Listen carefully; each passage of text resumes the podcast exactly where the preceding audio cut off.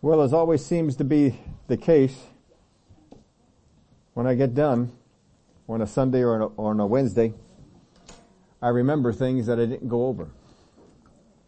So there were some things that I didn't quite go over. And then on meditating, as I was meditating on the, the thing last, last week, the word of knowledge, had something else I wanted to share with you on that as well. But we're going to be bouncing around to a number of scriptures. We're going to be looking at the word of wisdom and how the word of wisdom can be used to better my life and the lives of those that are around me. We're going to look at how this was used both in the Old Testament and the New Testament. We're going to see, as with all the gifts, how your faith grows with this.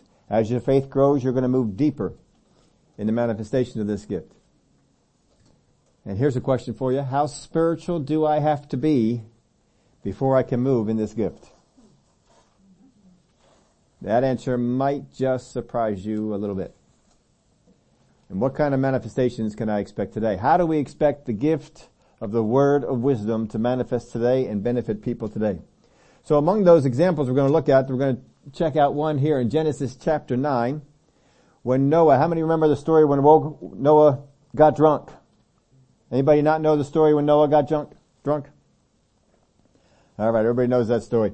Well, somebody asked me a question about that, and I wanted uh, some time to, to go away and meditate on it, and then as I was doing that, I says, oh, you know what? This is going to fit right in with the word of wisdom that we have.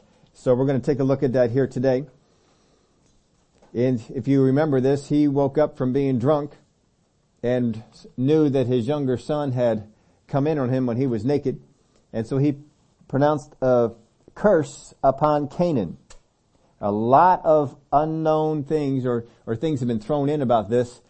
Uh, there are doctrines that people believe that are going on now based on this story that are false and have absolutely no basis in any truth at all.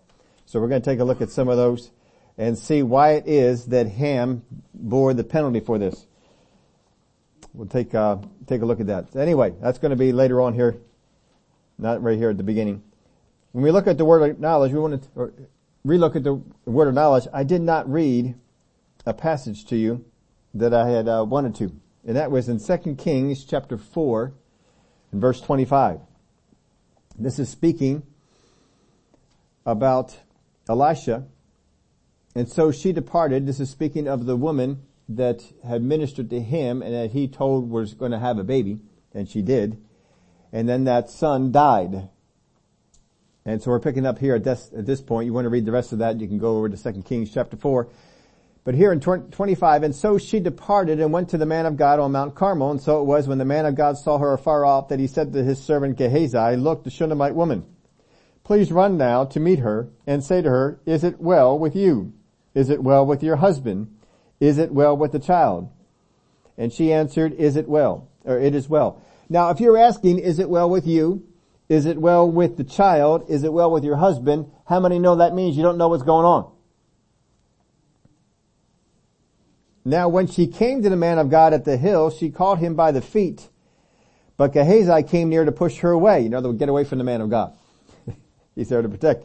But the man of God said, let her alone for her soul is in deep distress and the Lord has hidden it from me and has not told me. It seems that Elisha operated so much in the gift of the word of knowledge that he is surprised when he doesn't. Now you say, well, he's a prophet. He's not the only one that operated in this. The word of knowledge should be so alive in the church that we should be surprised when things happen and we don't know. Now, I was meditating on this this way and this helped me out. Maybe it helps you out as well. But you know the devil is always counterfeiting things. One of the devil's counterfeits for the word of knowledge, you can write this down if you want to, I wrote it down. but one of the devil's counterfeits for the word of knowledge is presumption. Presumption of people, presumption of events, and presumption of actions. How many times have you heard people say, I know why they did that? I know why they don't like me. How many people have seen somebody from across the room and said, oh, they're thinking nasty thoughts of me. Why are they ignoring me? Presumption is one of the counterfeits that the devil uses for this gift because some people actually think that the thing they presume is true. That it's even God who showed it to them. You gotta be careful of presumption. The devil wants to get a counterfeit out there so that you're not going after what is good. And then if you have gone after presumption, it's got you in trouble. When the word of knowledge comes, you're simply, no, I'm not going to do that. I'm not going to go on that. that. That's just me presuming something. And so we take it right on out. So I wanted to make sure we threw those things in, in there as we get on into the word of wisdom. Brother Kenneth Hagin says this about the word of wisdom. He says the word of wisdom is a supernatural revelation by the Spirit of God concerning the divine purpose in the mind and will of God. That actually comes from one of his books. The word of wisdom is a supernatural revelation by the Spirit of God concerning the divine purpose in the mind and will of God. If you're trying to write that down, don't bother with it. Just go up on, on, uh, internet search and say Kenneth Hagin and put in the word of wisdom and it'll come right up for you and you don't have to write anything down at all. So that's really easy for you to find. I gave you this definition. The word of wisdom is the instantaneous supernatural revelation by the Holy Spirit to a saint of the mind, will, and purpose of God regarding future events that will or have the potential to come to pass. I wrote that in there because you can't look that one up on Google. The word of wisdom is the instantaneous supernatural revelation. When the word of wisdom comes to you, it doesn't come over a period of time, it comes instantly. When the word of knowledge comes to you, it doesn't come over a period of time, it comes to you instantly. Instantly you know these things. How does presumption come to you? Instantly, doesn't it? Yeah. Devil's, devil's mimicking the things of God. It comes by the Holy Spirit to the saint of the mind, will, and purpose of God regarding future events. Word of knowledge is past events. This is future. These are events that will or have the potential to come, path, come to pass. A word of knowledge does not mean what is said will definitely come to pass. There are times it is potential and there's other times that there is certainty. If you look at the book of Daniel and the things he is told about things that are coming, it is always this will come about. It's not potential. He is telling you this is how it's going to unfold. When John wrote the book of Revelation, this is how this is going to unfold. Other people said things, this is how this is coming about. This is what is coming. There are other times, this is what can happen, Remember the prophet came to Hezekiah? Get your house in order, you're going to die. That's a word of wisdom. That's about something that is future. He repented. Or did something. He prayed to God. We assume he repented. I, I guess we should say it that way. And before the prophet got out of the palace, he was called back. He said, go back and tell him I've given him 15 more years. So see, that was something that was on the way, but it was averted for 15 years because of an action that he did. So that's the word of wisdom. It's not a gift of wisdom. There are some people out there trying to teach on this that this is the wisdom of God given to certain people. Certain people flow in the wisdom of God. This is not what this is. This is a supernatural, instantaneous understanding, wisdom of something that is future. Has not happened yet, but it's on the way to happening. These are the examples we have. We have plenty of examples. And, you know, it, it's my, my tendency is to just want to take something and just stay with it. I could stay with the word of knowledge for another two weeks. Easy. I wouldn't have to do much. I could prepare, prepare right now to go for another two weeks on the word of knowledge. I could go another three weeks on the word of wisdom. It'd be real easy to do. And I love doing it. But I, I scaled it down. And so I left off a lot of, uh, a lot of aspects of this, but these gifts are very, uh, they're very much a part of the Old and the New Testaments. You will see these gifts in operation. So we don't have to wonder what they are because they're there. They're there for us to see. I have to actually pervert scripture to get the idea that the word of knowledge is actual knowledge coming to God, from God to me. I have to pervert scripture to think that the word of wisdom is God's wisdom being poured out into me. That's not it. We just go through the word of God and we find it. That's why I always like to give you examples of how it's being demonstrated. Now, according, just like with the word of knowledge, this is as he wills. It's not sorcery. You don't call upon this.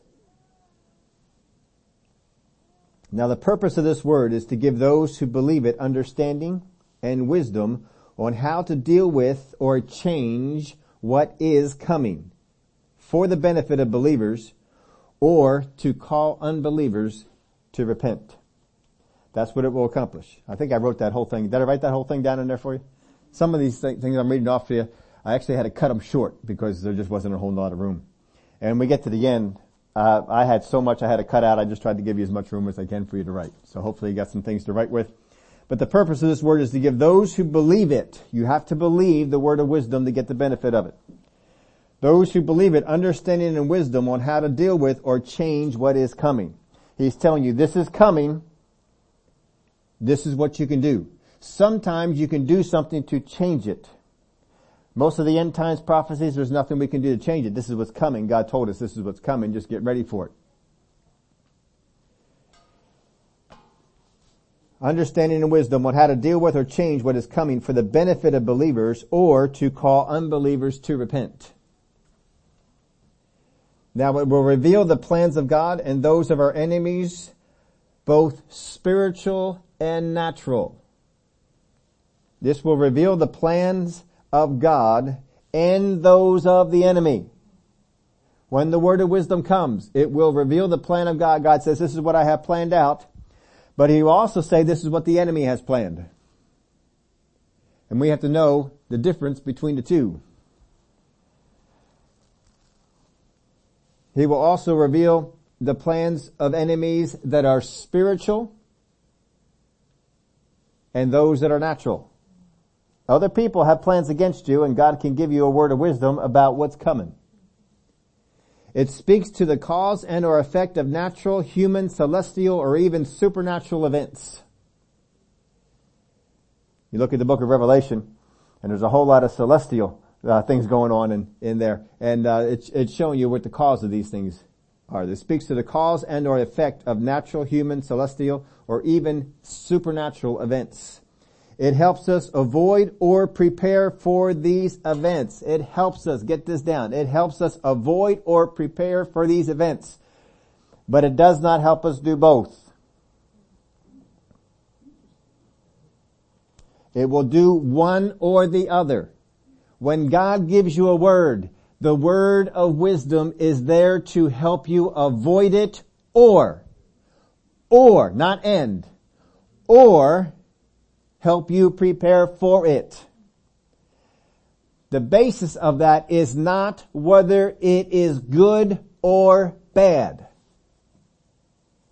Sometimes we want to think about this, well I know my God and my God wants good things for me. So if what is in the word of wisdom is bad, God is telling me how to avoid it. If what is in the word of wisdom is good, God is telling me how to get in it and how to enjoy it. That is not the case.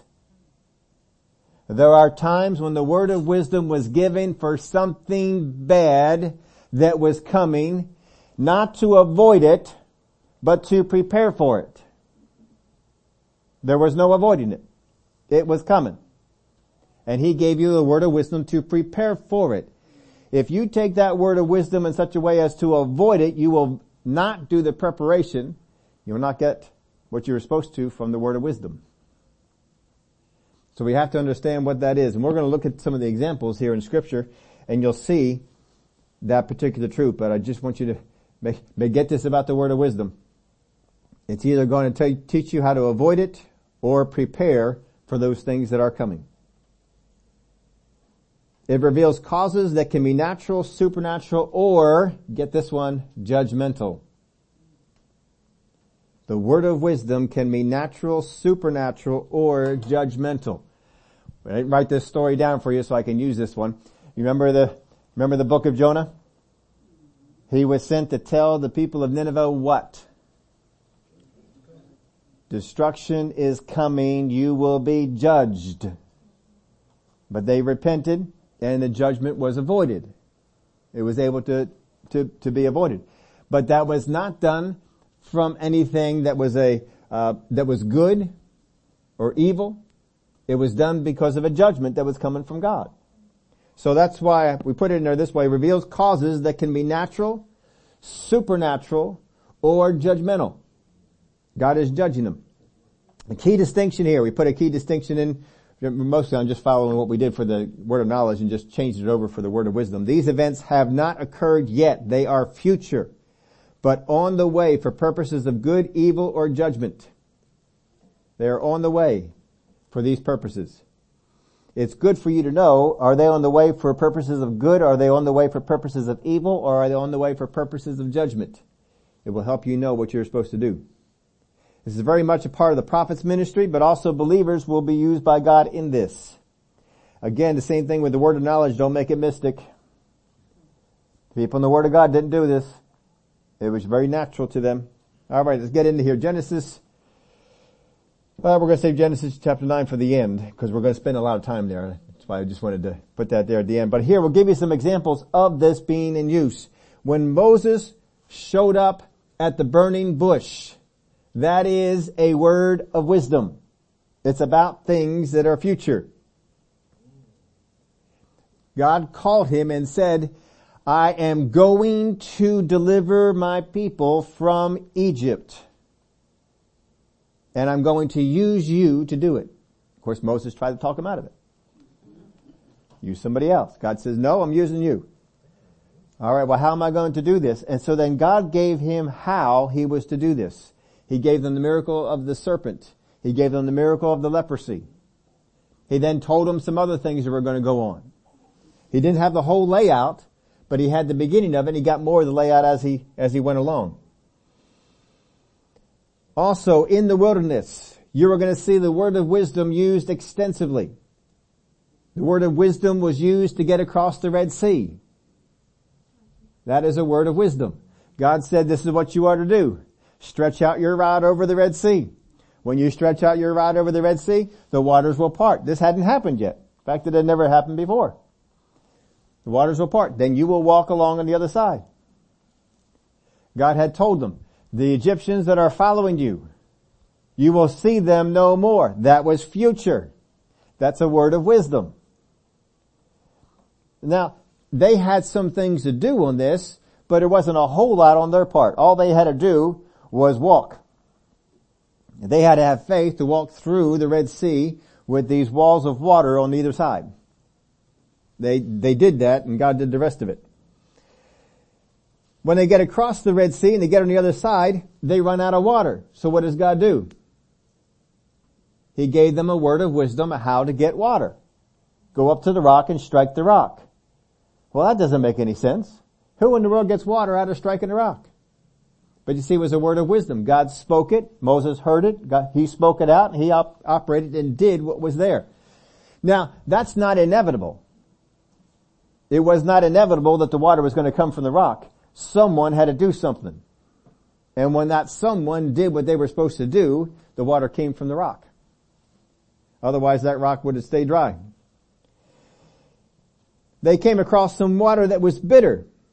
And so they sought after God and God gave them a word of wisdom as to how to deal with it. He didn't tell them how to deal with all kinds of bitter water. He told them how to deal with the bitter water that was in front of them. This is what you shall do. And the water was, was no longer bitter. It was able to be, be used. When they got to a battle, God told them how to win the battle. As long as Moses keeps his hands in the air, then you will win the battle. And so he was doing that for as long as he could, but you know, it's, it's tough to hold your arms up there for a long time. And so then, uh, Aaron and, and, uh, uh, Hur came on over, and one's on one side and one's on the other. And they're holding up his arms. But see, that was a word of wisdom in order to, to get that done. How to win that battle. He, God gave him a word of wisdom how to deal with rebellion. When we had Korah, he told him how to deal with that. There were other ones that came up and rebelled. He told them how to deal with that. Remember the one? Get away from the tents. if they die a normal death, that's future. This it hadn't happened yet. If they die a normal death, when you had the people out there burning the incense and fire came down. You had the people that rebelled and the serpents were dispersed into the camp and Moses received a word of wisdom on how to deal with the people that were being bitten and were dying from the snake bites. And he said, take one of the snakes and wrap it around a pole. believe that, uh, uh, hold that up in front of people. People had to look. All they had to do was look on it. And they would be, they would be healed. But they had to look on it. So the word of wisdom was, here is this pole with the serpent on it. Look on it and you'll be healed. Now there's the word of wisdom. If you don't obey it, if you don't have faith in it, it won't work for you. Now I can keep going with just that, but you can get an idea how, uh, how often the word of wisdom is used in the wilderness. It's used quite a bit. Joshua crossing the Jordan. How did they know how to get across the Jordan? Lord spoke a word of wisdom to him. This is what you're going to do. It wasn't the same thing as crossing the Red Sea. The priests had to get all ready, get the Ark of God all ready, and they had to step into the Jordan before it had ever split apart. It was different, but they had the word of wisdom on what to do. When they get to the, to uh, Jericho, God gave them a word of wisdom. This is how you'll, you'll do it. It's a pretty well known word of wisdom, right? How are they supposed to get to become victorious in the battle of Jericho? March around the city. One time each day for six days. Seventh day you're supposed to march around the city. Seven times. Ai. They lost that battle, but when they went back into it again, God gave them a word of wisdom. This is how you're gonna go after them. Told them how to fight that battle. The five kings came against them. God told them what to do in that battle. Many times in battles, He gave them the battle plan, told them what to do. Not always, but many times that was. That's the word of wisdom. Joseph, boy, I'd love to spend time. If I'm going to spend time on any of these stories, I would love to spend time on this one. But Joseph received a dream.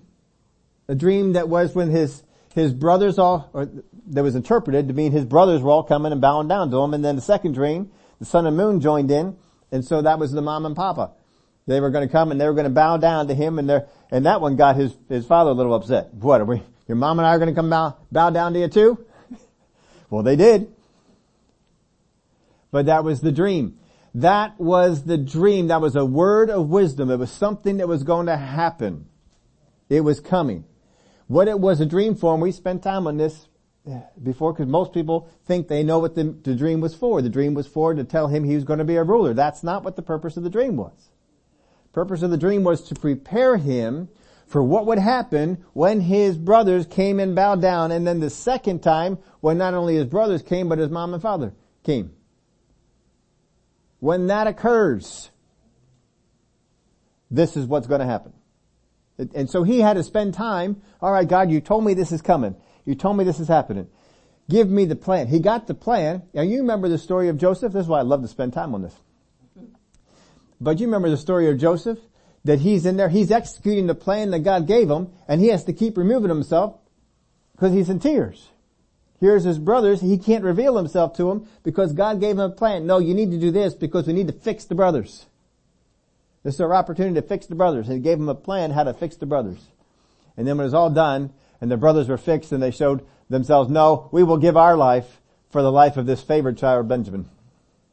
But don't kill him. And Joseph said, all right, now from here on out, you guys never have to wonder if you actually would do the right thing because right here you did it. And they were restored. But that was God's plan to bring them back. So later on, he gets the, the dreams of the two people that are in prison with him and he gives them the interpretation. He didn't get the dream. He got the interpretation, but the interpretation is a word of wisdom of what will be coming about. And one was going to die and the other one was going to be restored. And that's exactly how it played out. So then later on, when Pharaoh has the dream, the one who was restored remembered, hey, I remember this guy in prison and uh, he interpreted my dream. Probably to do yours too.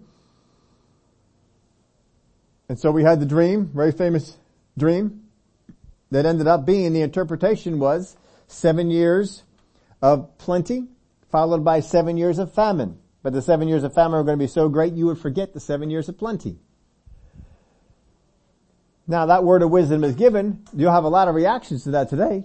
You have some churches that say, we need to bind this thing. We need to stop this thing from coming. I take authority over famine. I take authority and let's start going after this thing. And we're gonna, we're not preparing. We're coming after it. And that would be wrong. They would not get the benefit of what the word of wisdom was. The word of wisdom was, take some of, some of this extra, well actually that's, that was his interpretation of it. He heard what, what God had said, and so he just said, well we need to prepare for this. This is what's coming. And so his idea for preparation was if we do it in such and such a way, we'll be able to, to make it through. And Pharaoh said, well, we don't have anybody with as much wisdom as you've got. Let's uh, have you do it. And so he did it, and they came up with a plan, and it worked, and the world was preserved, including his family. They were preserved in this famine. Did God send the famine? No. The enemy sent the famine. He's trying to get rid of the seed, which right now is going to come through Israel. So he's got to wipe them out. We got to find a way to wipe them out. So he got this whole thing going on with the famine, and God says, I know your plans. We're going to just reveal it to the people out there. Here in uh, 2 Kings chapter 6, verse 32, we are going to dig into this one. 2 Kings 6, 32, but Elisha was sitting in his house and the elders were sitting with him and the king sent a man ahead of him, but before the messenger came to him, he said to the elders, he's sitting around the house with the elders, do you see how this son of a murderer has sent someone to take away my head? Look, when the messenger comes, shut the door and hold him fast at the door. Is not the sound of his master's feet behind him? That's the word of knowledge going on him right there. This is how much Elisha walked in it. He's sitting there just, just talking with some people, the elders of the city, and God speaks to him a word. This is how unmystical he is. He is having a regular conversation with the people in the house and God speaks a word to him, giving him supernatural knowledge of what is about to take place. Who sent them? When they're coming? He knows when they're coming before they even get to the door. And he didn't have that fancy camera you put on your doorbell. He didn't have that. But his spirit told him, here they come. And so he just announced it before they got there. That's how confident he is in hearing this word. That's not a word of wisdom, that's a word of knowledge. It had already gone on. They were already sent and God told him about it. And while he was still talking with them, there was the messenger coming down to him and then the king said, surely this calamity is from the Lord. Why should I wait for the Lord any longer? Next chapter verse 1. Then Elisha said, Hear the word of the Lord. Thus says the Lord, Tomorrow about this time a seah of fine flour shall be sold for a shekel and two seahs of barley for a shekel at the gate of Samaria. So an officer on whose hand the king leaned answered the man of God and said, look, if the Lord would make windows in heaven, could this thing be? And he said, in fact, you shall see it with your eyes, but you shall not eat of it. Now, this is the word of wisdom in operation here in this part. Hear the word of the Lord. I don't know when he got this. He may have gotten it the same time he got the word of knowledge. He may have gotten it the day before or sometime before. And, but whatever it was, he had this word of knowledge already. He already received the word of knowledge before the messengers were dispatched and be, before the messengers had arrived. He has the word of knowledge or the word of wisdom. He knows what is coming. But he does not speak a word of it until somebody puts a demand on him. When they come and ask him this question, that's when they, that's when he says it. Hear the word of the Lord. Thus says the Lord, tomorrow about this time a seah of fine flour shall be sold for a shekel, and two seahs of barley for a shekel at the gate of Samaria. Now if this just happened,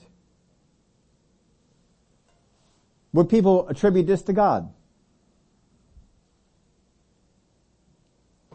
Probably not. They tell me, say, well, our good fortune was that uh, this happened and, and these things went on about.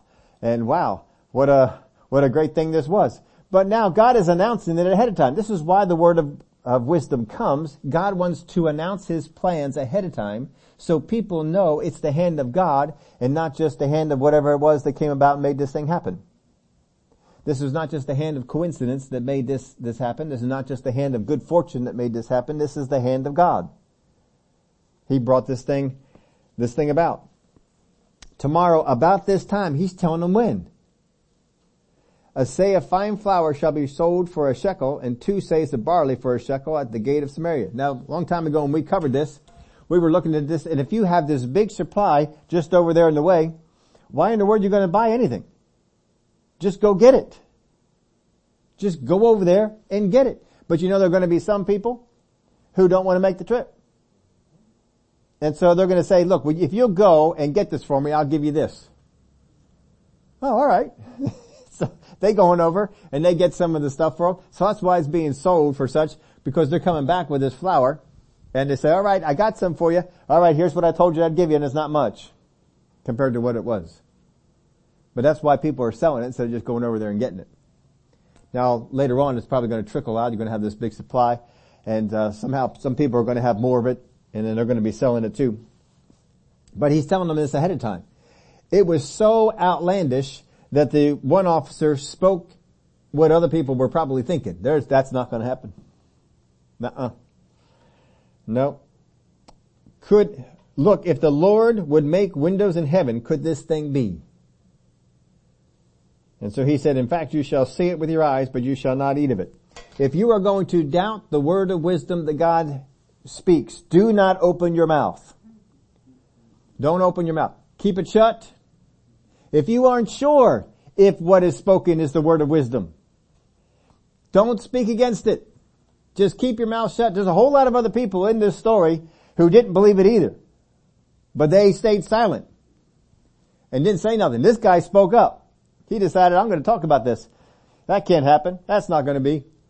And, uh, well, okay, you're going to hear about it, but you won't see it because he got trampled at the gate. Nobody else got trampled. Just him. In fact, you shall see it with your eyes, but you shall not eat of it. David and the prophets spoke about Messiah. That's a word of wisdom. They were given little glimpses of things that would happen. The, the Messianic prophecies we have, one time we hear there's, he's going to be born in a manger. Another time we hear he's going to be born in Bethlehem. Another time we hear ab- about uh, different aspects of what's going to what's going to happen along the way. But we're just getting little pieces here and there. It's a word of, of wisdom, word of wisdom, not the whole thing, just a just a little bit. And we take all those messianic prophecies that are all in the Old Testament and we piece them together and we see what was going on. But that's a word of wisdom. And David would operate in that. And he would speak things out. Whether he even knew what he was speaking, we don't know. In the book of Daniel, it's hard to uh, give you a chapter on this one because that uh, whole book is, is just loaded with the word of wisdom. He received words concerning what would take place in the future so that we wouldn't be surprised by any of it. Because if you see this kind of calamity going on, people could say God has, He doesn't care about us. God has lost interest in humanity. God is trying to wipe us out.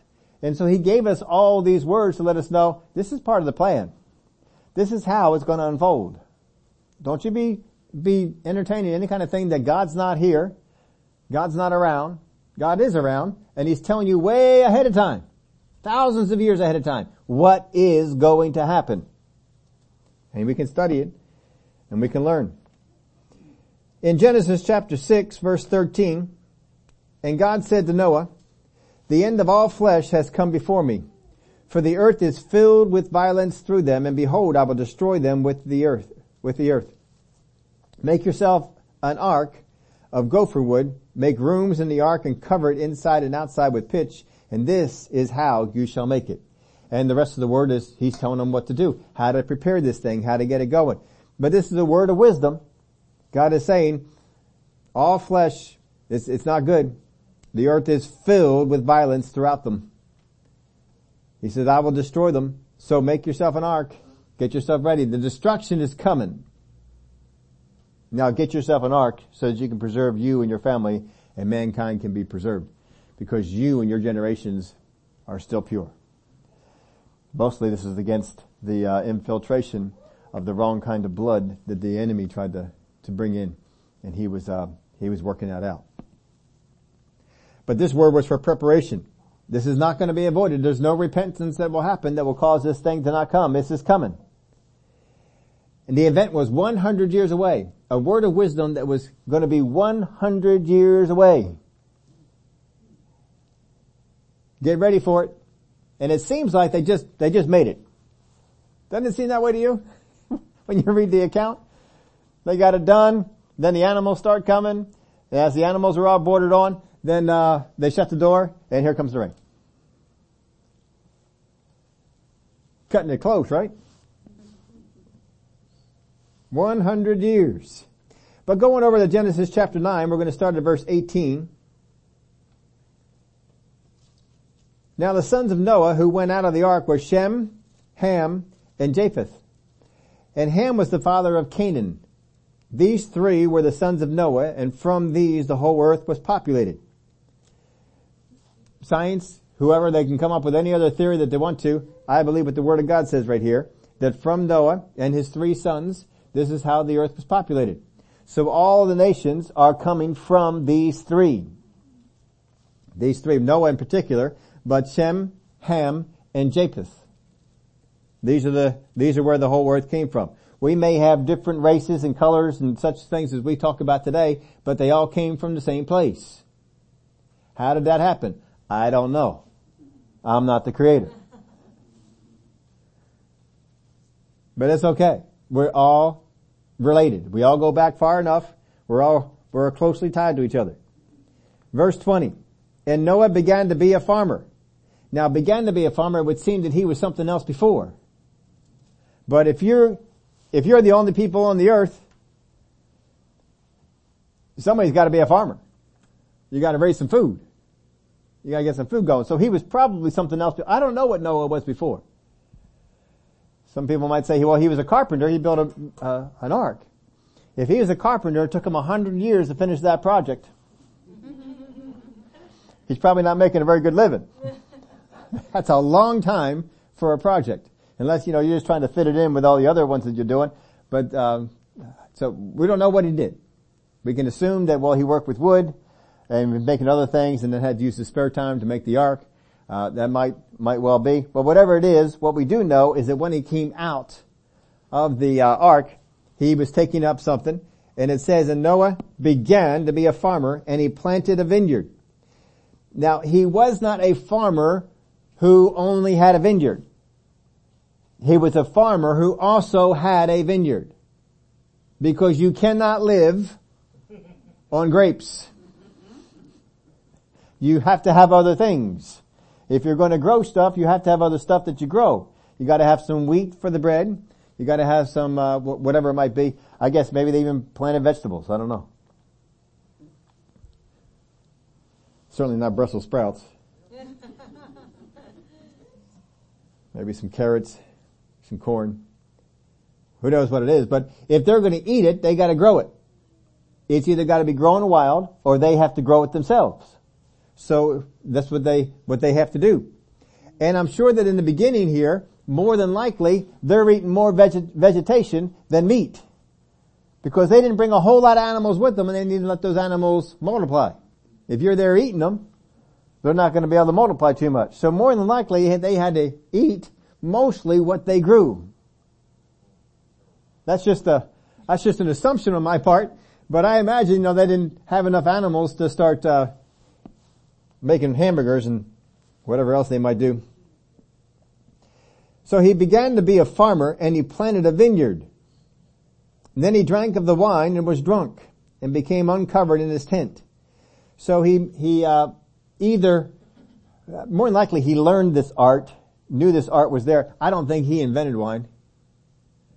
I think it was probably invented before. He just didn't make it. Maybe he had enjoyed some. Uh, but he knew enough about how to, how to do it. And you got a hundred years to prepare to be on the ark. If you like wine, you're going to learn the recipe. Because you got to be thinking in a hundred years, I'm only going to have what I can do. So I would have learned to do some things. So maybe he was talking to some people. How do I farm?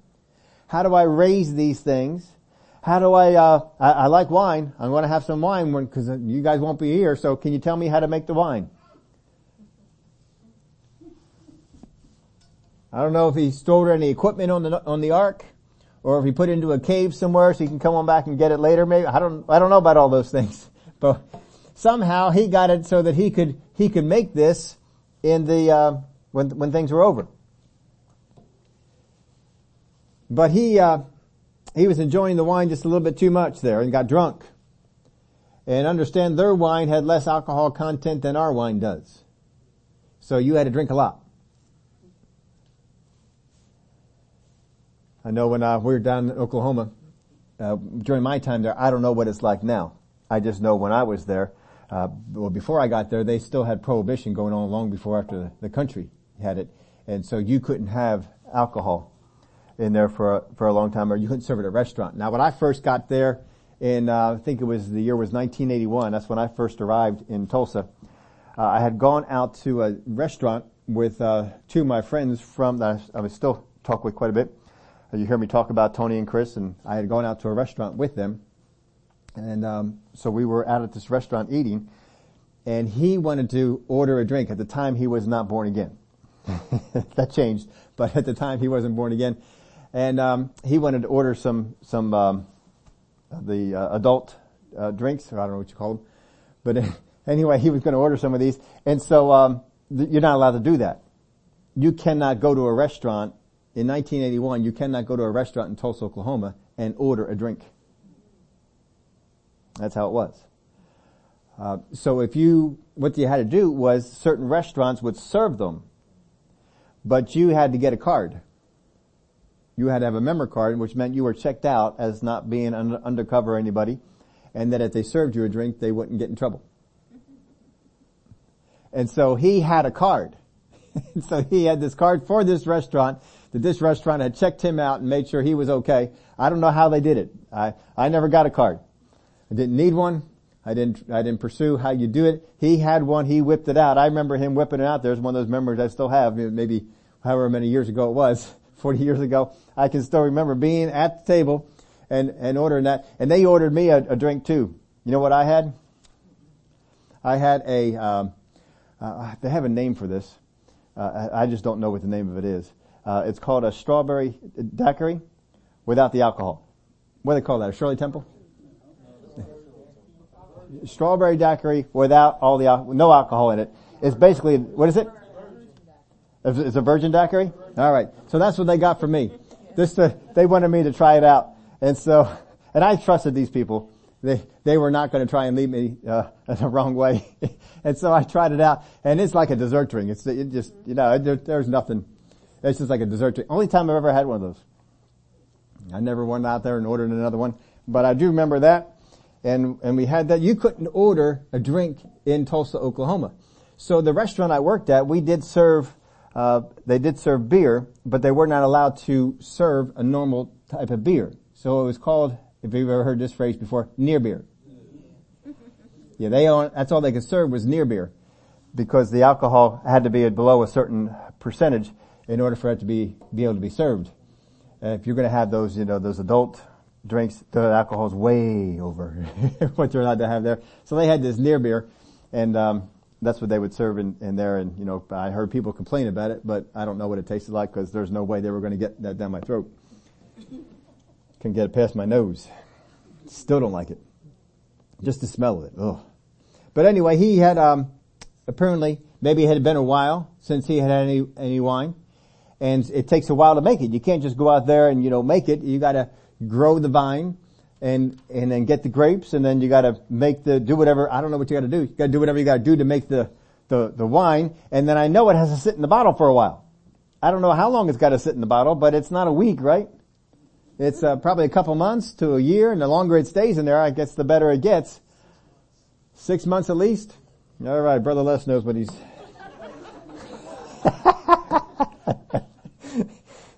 No, I appreciate that. I don't, I really don't know what, but I know that some people, you know, they have these things, they're 20, 30, 40 year old wines and they speak highly of them. Uh, but anyway, he probably didn't have that. So he had some kind of a wine. You're looking at years after the flood. Years after the flood for this to happen. This is not a story that occurs right after the flood. This took a little bit of time. So, and there's a reason why we're, we're looking at all this different stuff. I want you to see what, what actually happened here. So, he gets drunk with, with the wine and, um, he, let's go over that again. Verse 21. Then he drank of the wine and was drunk and became uncovered in his tent. In other words, he was naked. And Ham, the father of Canaan, saw, this is the second time we're seeing the father of Canaan. If I remember right, I, I didn't uh, look at this recently, but if I remember right, I believe he had four sons and Canaan is the youngest. I, I, think that's what it is. You go through the genealogies, you can figure that out, but I know Canaan is the, the youngest of his sons.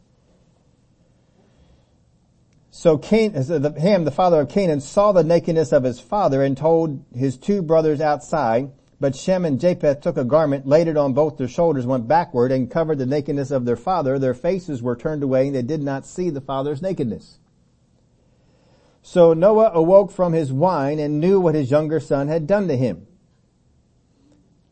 Now, you may ask yourself the question, if he's drunk and passed out, how does he know? I don't know. Can't, I haven't been able to figure that one out, but I figured out some other things. Then he said, Cursed be Canaan, the servant of servants he shall be to his brethren. And he said, Blessed be the Lord, the God of Shem, and may Canaan be his servant. May God enlarge Japheth, and may he dwell in the tents of Shem, and may Canaan be his servant. So you get the theme here. Canaan's to be the servant. So cursed be Canaan, a servant of servants he shall be to his brothers. Or his brethren, I should say there, but that's, that's plural. There's two, there's plural and the multiple ones and he's only got two. And Noah lived after the flood 350 years, all the days of Noah were 950 years and he died. Now as I look this up and find out, you know, why is it, and we're going to look at the, the word, this is this is a word of wisdom that he speaks over Ham and Canaan, as well as his other two sons. He spoke a word over them too. This is a prophetic word. This is a word of, of wisdom that is spoken about the future of these three sons. Where things are going. How many of you would use a guy who got drunk, passed out naked, then gets up, finds out what his younger son does, and gets mad at him, and then pronounces this thing. How many of you are blessing him with a word of, word of wisdom? Anybody here? If you were God, you're going to bless Noah with a word of wisdom. Not too many. Seems like God is in his company by himself. Here's the problem, folks. This word comes about. Now there's a whole lot of speculation on this thing as to what happened. And people generally try to read into this. I heard one person got me furious. This was decades ago. I don't even know how long ago it was. It may have been 30 or 40 years ago, but I still remember because it got me so angry and so mad that they did this. They injected a whole mess of stuff in here and they had Ham doing some kind of homosexual act with his father. And that's why this thing came down upon him. Well, you have to read into the passage. If that was, if that actually happened, don't you think God would have included it? I go after, when I study scripture, I always go after it that what's in the scripture is all I need to understand it. That right there is what I need. I just got to get into this and, and figure out what's going on. Now this, so this is what I do. I interject myself into the story so that I can live this thing out. I believe that most people feel like this story happens this way. Noah is passed out in his room, and for some reason, Ham comes into the room. Maybe he had a question for his father on some of the things that were going on in the vineyard. I don't know. Or the, or the farm or wherever it was. And he comes in, and there's his father naked. oh, I didn't mean to, I didn't mean to, oh, I'm so sorry. And he comes on out to his brothers and he said, I just walked in on dad and he's naked, passed out in the room. And his brothers say, oh, we can't have this. And so the two of them get up there and they, they uh, back up and they, they go, how many people have, kind of feel like that's how the story went? Yep, sounds about right. Yeah, if it happened that way, I don't see why we get the response that we did. And I, I can't see it acting out this way. So I put myself in the story and I began to live this thing out. So if I am Ham and I come to the other two brothers and I have the attitude that says, oh man, this is terrible. Dad's in the, in the room, he's naked. And apparently this is a very shameful thing. It is known by all three sons this is very shameful and this shouldn't go on. So it may not be shameful for you, it may not be a big deal for you, but it is for them. That's all that matters. This is a big deal for them. Most people, they aren't going to go into dad's room, backing up, wear the blanket, and just, did we get it? you just kind of drop it in there, and then get it. They're not going to do that. They're just going to walk into the room, here, throw that on them. and that's it, and go out. That's how we're going to handle it. That's not how they handle it because they view this differently. So you have to view it the way they do. So this is a very shameful thing. If Ham comes out of the room with that kind of attitude, in my estimation, when we continue on with the story, we do not have two brothers backing up into the room, we have three. Can you have that attitude of a humble attitude? Man, I just saw that. Oh, I feel so bad. Can you have that attitude and let the other two brothers go in there and fix it? In fact, why did he just try and fix it himself? So here's how I think this thing went down. And if it went down this way, when we get to heaven and God tells you, yep, Steve was right. when he tells you that, you're gonna, this is how I see it coming out. Ham goes in the room, sees his dad, and scoffs. Man, you drunken old man.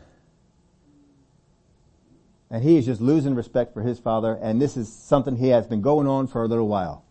And he doesn't care that he's seen his father naked. He doesn't care about the shamefulness that's going on there. And he comes out to the brothers, man, that old man, he's always trying to preach to us, tell us about this God. He's out there drunk and naked in there. And he's scoffing at him. And the two brothers hear this going on, and they say, oh no, no, no, we can't have this going on. And so they go to take care of it. But Ham scoffed. But who is the curse on? It's on Canaan. So I began to ponder, why is the curse on Canaan and not Ham? Well, Ham's, I guess, lived long enough life. We, the curse has to go somewhere. Have you ever seen in a family that certain sons will be just like their fathers? I mean exactly like their fathers. They speak like them. They act like them. They react like them. And Noah knows this. Canaan is his father. Every bit of disrespect that his father has shown to the things that are going on around is exactly what Canaan has picked up. And he is his father. He may not have been in there in the room, maybe he was. As far as we know, he wasn't but he is his father. And he saw this disrespect in what it was doing to Ham. And he pronounces this curse.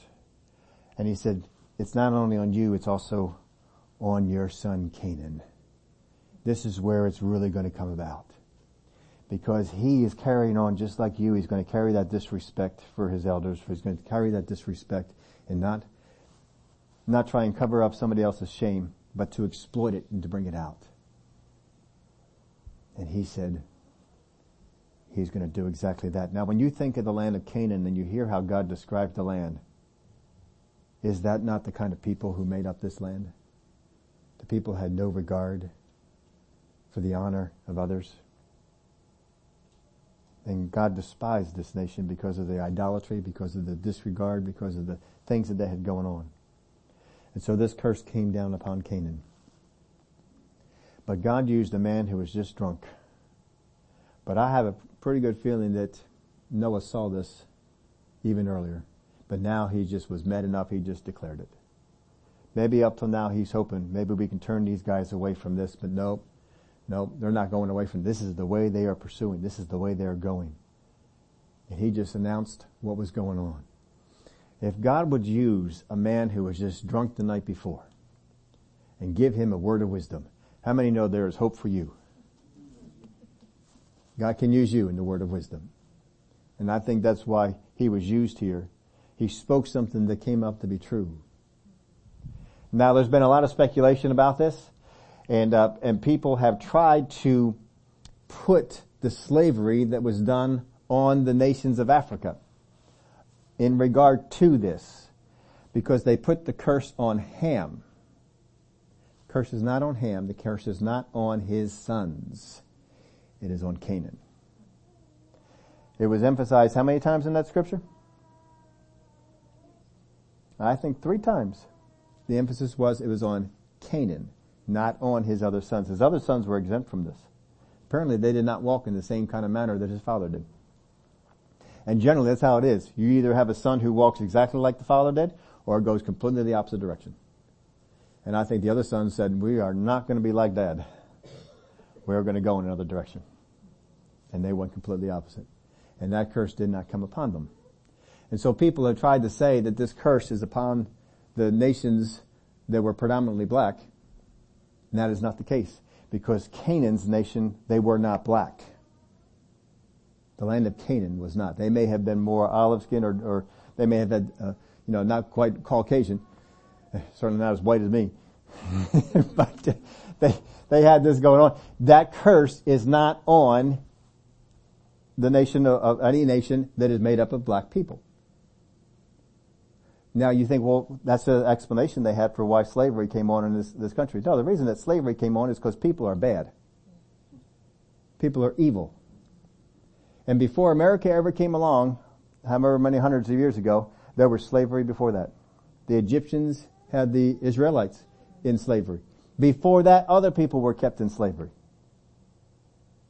The African nations kept each other in slavery when they would have different victories. Here in America, the Indians would conquer other tribes and put them into slavery. The Chinese put their own people in slavery, as well as other nations that would go on. The Romans had slaves. And they put nations that they conquered, they would put them into slavery. We have in the Word of God that the, uh, the Syrian who came down with the leprosy, how did he find out about Elisha? From the slave girl who was an Israeli. She was taken captive and made a slave. Slavery has gone on for about as long as we've had people on the earth. And it was well before this curse came on because if it, did not happen before the flood, how can you announce something that's never happened before? How can, how can I understand it? I mean, God can say it's coming, but how can I understand it? And they seem to have a complete grasp of what this is, which meant there was people who were enslaving people before the flood. And I can think of some characters in the Old Testament before the flood that would be great candidates for doing such. I mean, when you had the Tower of Babel, and nations came out of there, that, that was, that was, uh, you know, afterwards. But if you're going to build things of that nature, you're going to probably have slaves. We don't want to do all the hard work. Let's go find other people and force them to do it. So that probably happened before the flood as, as well. So don't let people teach you about that. Don't let them tell you that because you have to inter- interject an awful lot into scripture and you would be wrong to do so. But anyway, I just want to help you out with that. This is the word of wisdom that he was given concerning his three sons. And he spoke it out here and it did come about. But let's go on here because that's not the only thing we wanted to focus on. But I knew in answering that question, it would be a lot easier to do it here on, on Sunday than it would be to, to try and do anything else. Now, Joseph, Joseph's dreams in the New Testament, this is uh, Jesus' uh, earthly father, they were for our avoidance. He gave him the dream, people are coming after Jesus. And so avoid that, go. And then he had the dream, alright, now you can go back. This was to avoid the problems that were there. Sometimes God will give you a word of wisdom to avoid things other times he tells you how to prepare for them. You gotta know what it is. Jesus had a, had words about his death, burial, and resurrection. It was to prepare him and those that were close to him for what was going on. The disciples wanted to avoid the event. Remember Peter pulls him aside? You shouldn't be talking like this, Jesus. Get thee behind me. The disciples, they wanted to avoid the event from occurring. They didn't want it to, to happen, so they were not preparing. Jesus took them in the garden and said, pray that you will not enter into temptation. He's trying to get them to prepare. They didn't prepare. They had the word, they didn't believe it, they didn't act on it. God revealed to Ananias his purpose for Paul's life in Acts chapter 9 verse 15. We already read over that one, but he told him this is what Paul is going to be doing. He is going to be before kings and queens and leaders and he's going to suffer many things for my name's sake. He told him that, and told Ananias that, but Ananias didn't come in and tell Paul. That wasn't what he was supposed to be, be there for. Peter has a vision in Acts chapter 10, let's read that one, verse 9. The next day as they went on their journey, this is the people that Cornelius dispatched, they drew near the city. Peter went up on a housetop to pray about the sixth hour. Then he became very hungry and wanted to eat. But while they made ready, he fell into a trance and saw heaven opened and an object like a great sheet bound at the four corners descending on him at, and let down to the earth. In it were all kinds of four-footed animals of the earth, wild beasts, creeping things, and birds of the air. And a voice came to him, Rise, Peter, kill and eat. Peter said, Not so, Lord, for I have never eaten anything common or unclean. And the voice spoke to him again the second time, What God has cleansed, you must not call common. This was done three times, and the object was taken up into heaven again. Then he summoned to Caesarea. Now while Peter wondered within himself what the vision which he had seen meant, he had the vision. He saw the word of wisdom. He heard the things that were spoken, but he's pondering, what does this mean? Behold, the men who had, had been sent from Cornelius had made inquiry at Simon's house, stood before him, stood before the gate. They called and asked whether Simon, whose surname was Peter, was lodging there. While Peter thought about the vision, the Spirit said to him, Behold, three men are seeking you. Arise therefore, go down and go with them, doubting nothing, for I have sent them. That's a word of knowledge.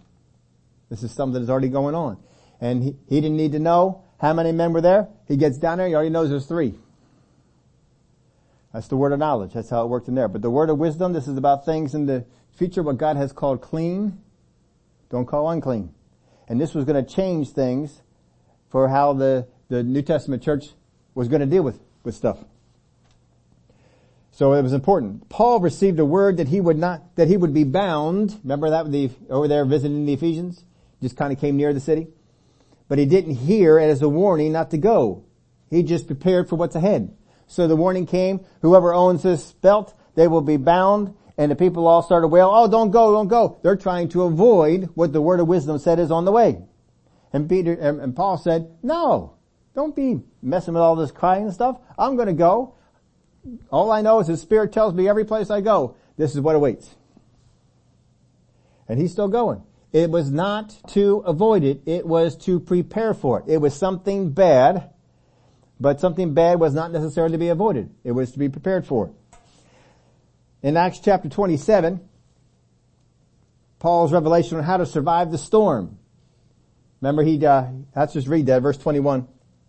But after long abstinence from food, then Paul stood in the midst of them and said, Men, you should have listened to me and not have sailed from Crete and incurred this disaster and loss should not have listened to me. He said, I perceive that this voyage will end in great loss of life and cargo. He just perceived. He didn't have a word of wisdom. He just, it was something in his spirit. He was perceiving that these things were going to be so. And he told them of such, but they didn't decide to listen to him. Now he says, you ought to listen to me. In other words, told you so. Mm-hmm. And now I urge you to take heart, for there will be no loss of life among you, but only of the ship. For there stood by me this night an angel of, of the God to whom I belong and whom I serve, saying, Do not be afraid, Paul, you must be brought before Caesar, and indeed God has granted you all those who sail with you. Take, therefore take heart, men, for I believe God that it will be just as it was told me. However, we must run aground on a certain island. And so he told them, this is how it's going to be. We're not going to lose anybody. But now you got to listen to me. And so he told them the things that they were supposed to do. Now later on, if you keep on reading in the story, you're going to find out that they were trying to put down the, uh, uh, the skiff and they were going to uh, make a run for it. And Paul said, get rid of that. No one's leaving this boat. So they just let it go and it fell down. Then they were going to try and kill some of the prisoners and said, you will not kill any prisoners. I told you, no one is going to die. And so they listened to that. But you see, now he had a word of wisdom. An angel came and told him angel came down and said, this is what's going on. And so he had faith in it and he operated according to what was told. No one will die. You're going to run aground on a certain island and this is what's going to happen. Now let's run, wrap this thing up. God reveals his will, his plans, and his purposes today. But as is usual, as usually the case, not all will hear. God will speak words of wisdom. He will tell you things that are to come for you to prepare or avoid. Now not receiving the word does not put us in a place of not being responsible for what God said. You are still responsible. Just because I didn't receive it. Well, I heard that, but I don't receive that. I don't believe that's going to happen. Uh-uh. No, no. That doesn't mean you're not responsible for it. You are to be understanding this came from God. You should know in your spirit. That's the voice of my Father. I don't like what it said, but that's the voice of my Father. How many of y'all know growing up and your father spoke some things, you didn't always like the things that he said. But you know that's the voice of my Father. And, uh, and you knew you're better off if you, you went along with those things.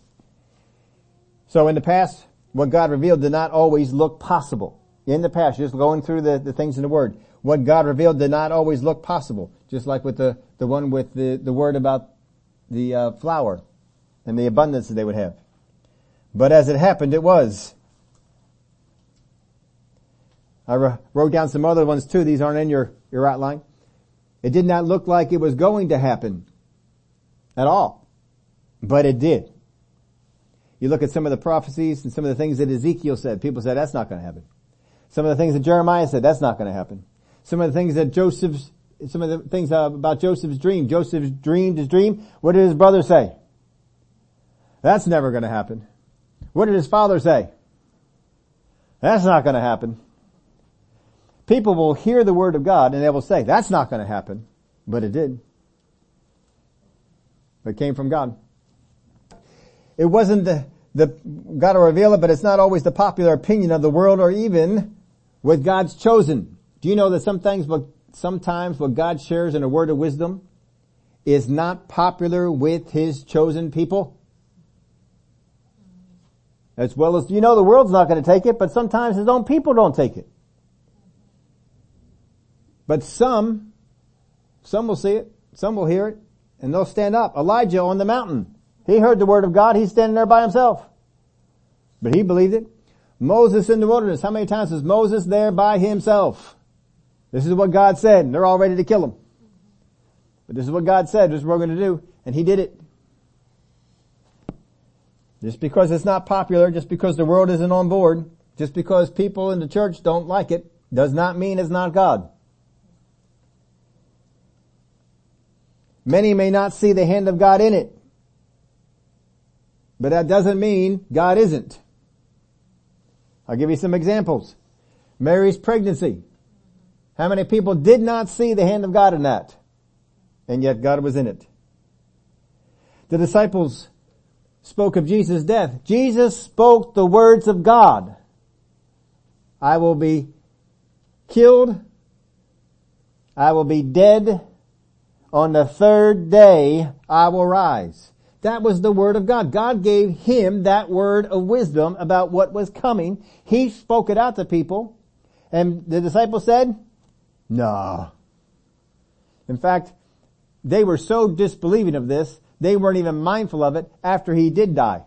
They came down to the tomb expecting to see him on the third day. And the angel there says, yo, it's the third day. Why are you here? He's not here. Well, things you people should know, this is not where he would be on the third day. He told you. He would die, he'd be buried, third day, rise up. Why are you here?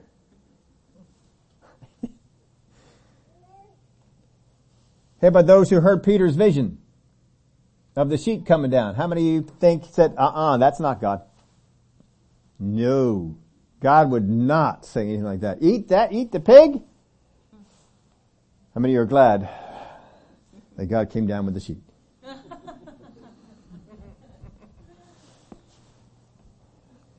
Bacon was made for burgers and other things. Goes right, go well with eggs and, mm. But you couldn't have that. That sheet didn't come down. you you all readily accept the word of God now. Bacon is good. But you gotta remember in Peter's day, bacon is bad. That's what the unsaved people do. We don't do that sort of thing. And they re, they refused it. It was the word of God. It was a word of wisdom of what was to come, and they refused it. Just because people in the church refuse it does not mean it's not God. God's chosen may even be against it. But that's alright. Remember Moses at the burning bush? Moses was against what was said in the burning bush. Ananias was given a word to give to Paul. What was his response? Nuh-uh. that's a, that's a bad word. That is not a good word. he wanted to avoid giving it.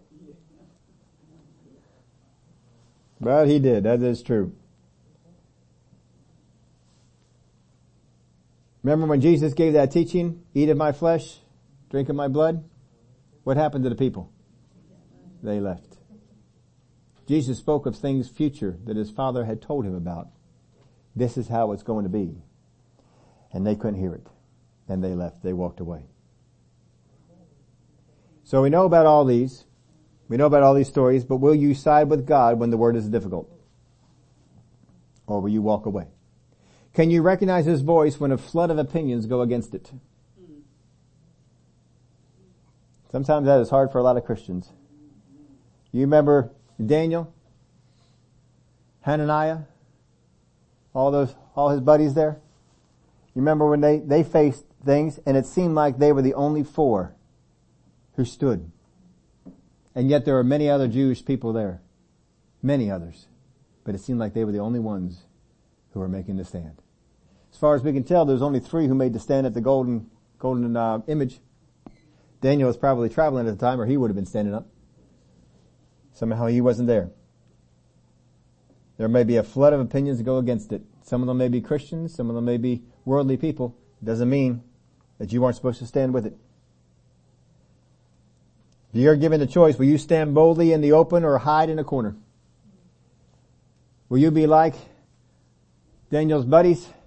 Stand up in the middle of the field. Here we are. Yep, we're standing. It's us. We're standing. Are you going to go hide in the corner somewhere? Maybe they won't notice that I'm standing. No, they were out, right out there. When Daniel was put on trial, let's, let's test and see whether he'll still bow three times a day. What did he do? Well, we'll just play with the windows cl- closed now. No, opened the windows like he always does, looked toward Jerusalem, and he prayed. And they came and got him. He didn't change. So will you stand boldly in the open or hide in a corner? Will you cave completely and call the opinions of the world gods? You go through the book of Ezekiel like we did, you will find that many people that called themselves by the name of God accepted the opinions of the world and called those opinions gods. Will you be found to promote the things of the world or the things of God? The words of wisdom in the past have always had critics. There's always been scoffers, doubters. We will not escape that today. How likely is it that if we agree with the prevailing winds of the world, that we are in agreement with God? How likely is it that if we agree with the prevailing winds of the world, that we are in agreement with God? I'll put it to you this way. If Facebook doesn't fact check you, you may not have God's wisdom.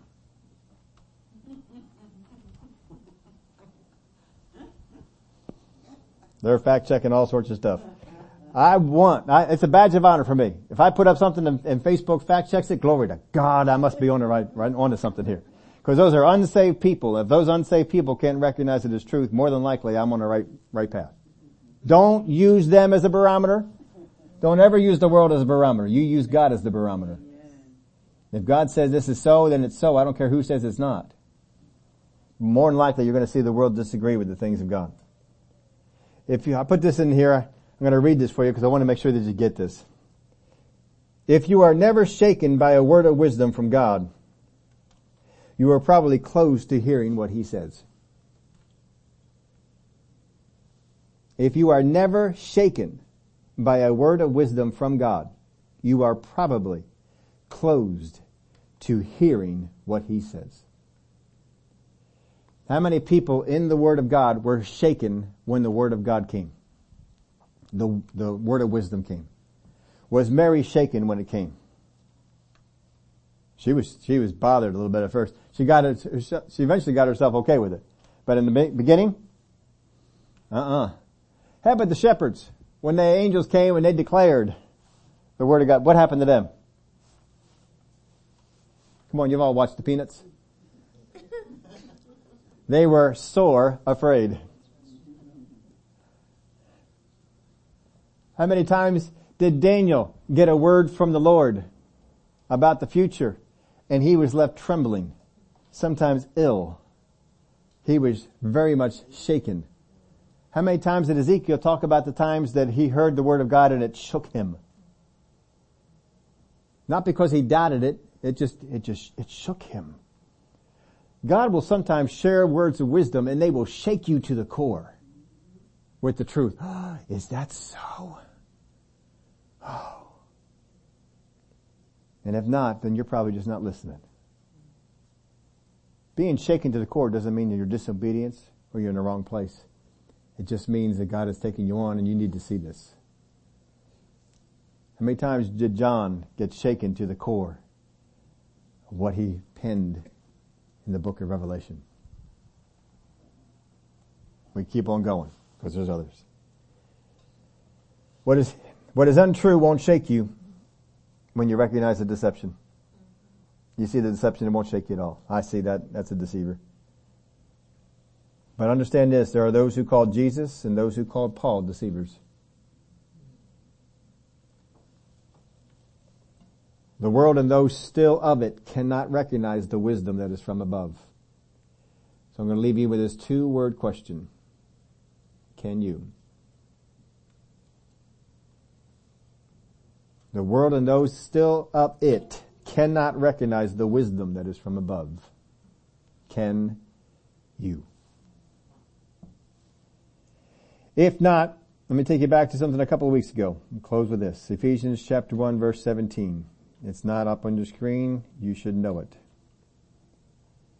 Paul prayed for the Ephesians that the God of our Lord Jesus Christ, the Father of glory, may give to you the spirit of wisdom and revelation in the knowledge of Him. The eyes of your understanding being enlightened, that you may know what is the hope of His calling, what are the riches of the glory of his inheritance in the saints? And what is the exceeding greatness of his power toward us who believe? According to the working of his mighty power, which he worked in Christ when he raised him from the dead and seated him at his right hand in the heavenly places far above all principality and power and might and dominion in every name that is named, not only in this age, but also in that which is to come. Pray that prayer for yourself. Because the first thing that you have to do when a word of wisdom comes, whether it comes to you or you hear it through someone else, the first thing that you have to do is to believe it. And in order for that to happen, you gotta know that it came from God. But words of wisdom are still spoken in this day. They are designed to shake you to the core. They will shock you at times with what they say. How can God do this? First time that John read the book of Revelation to somebody, how many of you think people were there? How can God do this?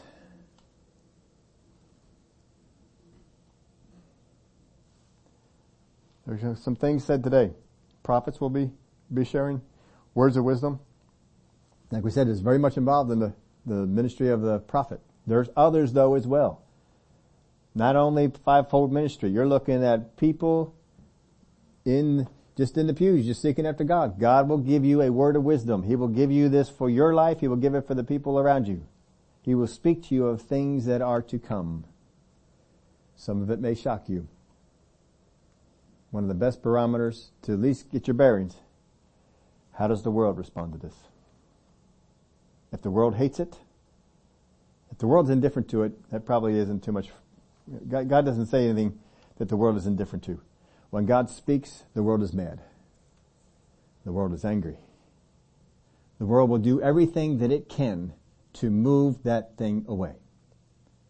It will do everything it can to discredit that word. It will do everything it can to tear down the people who brought that word. It will do everything it can to make it seem like that word is not coming about. The world will make all out war on whatever word comes. Don't get in line with the forces against the word of God. That's the wrong side to be on. If you hear a word from God, from a prophet, from a minister, from just somebody in the body of Christ, but in your spirit you say, uh, something's ringing true with me here. Then listen and pray. Father God, open up my eyes. See, there's some things I know from the, that are, God has shared a word of wisdom wise that the world does not want to accept. I don't go around arguing with people. I am not here to argue into the kingdom. And I won't get there anyway. If people don't want to believe it, I just pick up and go to somebody else. That's fine. That's what Jesus did. An old thing, what would Jesus do? He'd get up and he moved to somebody else. Let's try over here. Maybe the old one to listen. But the word of wisdom is out there. He will continue to speak it. I cut out a whole lot of places where this is going on. How many of you can think of a whole lot of places in the Word of God that you know of right now that I did not touch on and the Word of wisdom was there? And the Word of knowledge was there? It's all over. If it's all over in the Old Testament, if it's all over in the New Testament, guess what folks? It should be all over here. And it is probably far more common than we're led to believe. The words of God are not few and far between. Listen for them. Know the voice of your Father. Know the voice of the things that He says. Put faith with it and understand that when a word of wisdom comes, it is either to help you prepare for something that is on the way, to avoid something that is on the way, or to possibly prevent it from coming. Would you all stand up with me? Father, I thank you for the wisdom that we walk in. I thank you that you are growing us up to know the things of God, to know the voice of God, and that when you speak, we may not understand it, we may not even like it, but we know that you spoke. And we will dwell on it, we will meditate on it, and we will declare it to be true, no matter who in our life doesn't accept it, doesn't like it, and throws us out. We'd rather be on the side of truth than on the side of being popular. As your word is spoken through your servants all over this world, and we come upon these words, I thank you that in our spirit we know the voice of our shepherd. And we will hear those voices.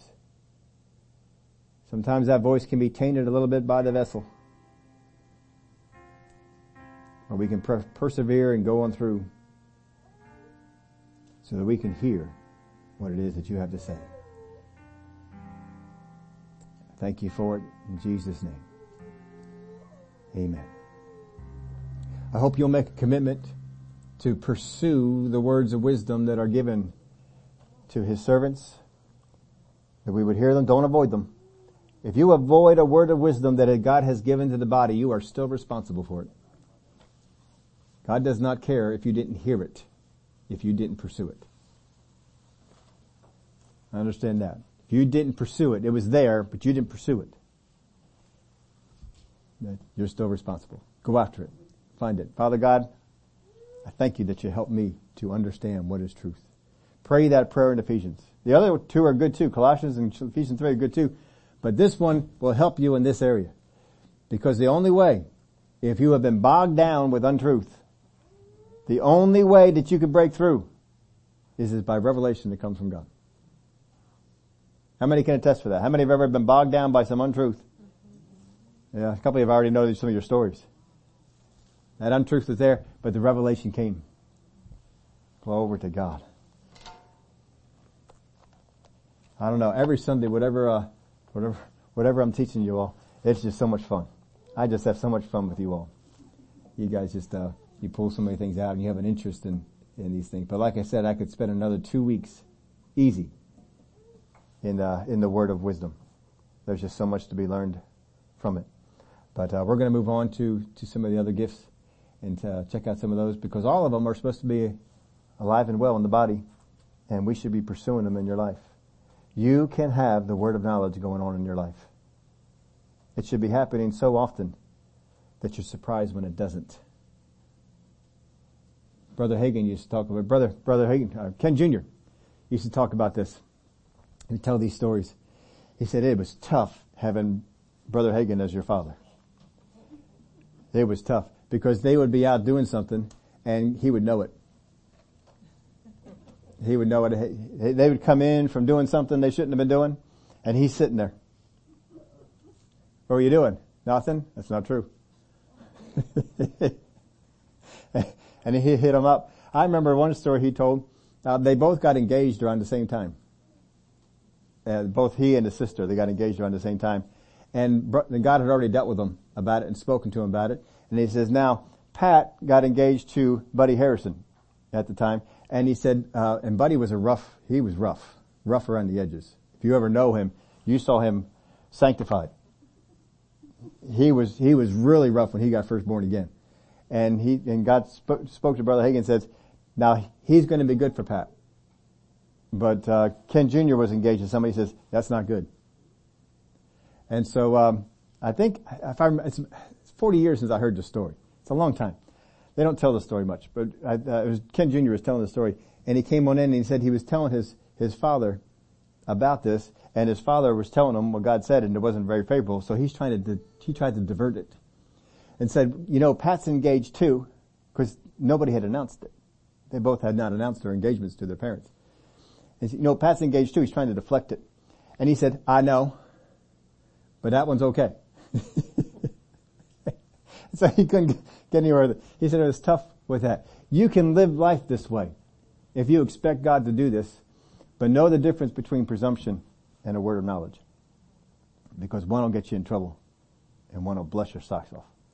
Really help you out in life. Have a great rest of your day. Bless some people before you go.